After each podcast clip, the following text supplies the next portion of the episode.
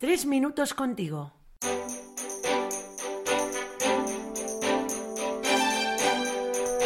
Muy buenas, soy Luis, seminarista, y es una gran alegría poder compartir una vez más tres minutos contigo.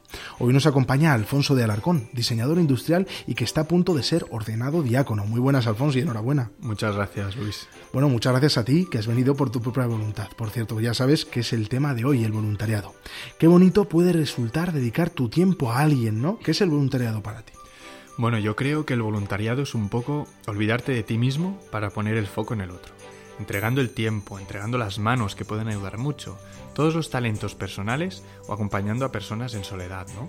Qué bonito también eso de poner el foco en los demás, especialmente cuando más nos cuesta, ya sabes, en la juventud, que parece que quieres comerte el mundo. ¿Tú cómo lo ves?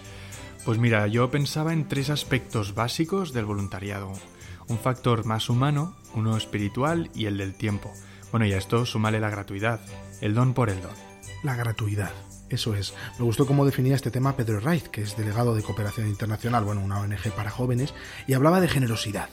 Hablaba de esa labor silenciosa, que no hace ruido, pero que puede convertirse en un compromiso directo, leal, constante. Pues sí, totalmente de acuerdo Luis, porque creo que es precisamente clave tener experiencia personal del voluntariado, para que así cada uno descubra lo que es. Ya verás, te cuento lo que me pasó hace dos veranos. Claro, adelante.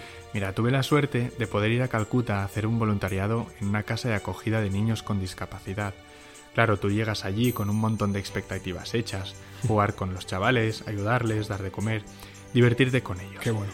Pues escucha, nos encontramos que era el día de excursión y no había ni un niño, ni uno. Menuda decepción.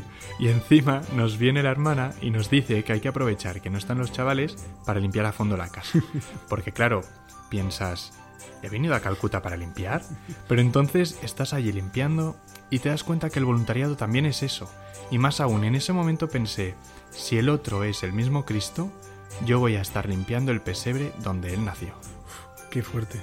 Y es verdad, creo que de experiencias como esta, pues donde he tenido la suerte de participar, también aprendes que no hace falta irte muy lejos. Por ejemplo, la organización que ahora está creciendo mucho, Bocatas, pues reparten bocadillos en las ciudades. Y luego me da la sensación de que nada más vivir una experiencia como esta, te das cuenta de todo lo que has ganado, dando y dándote, ¿no?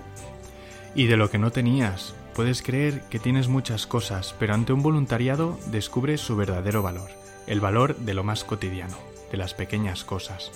Pues yo creo que con eso nos vamos a quedar, Alfonso, qué bonito.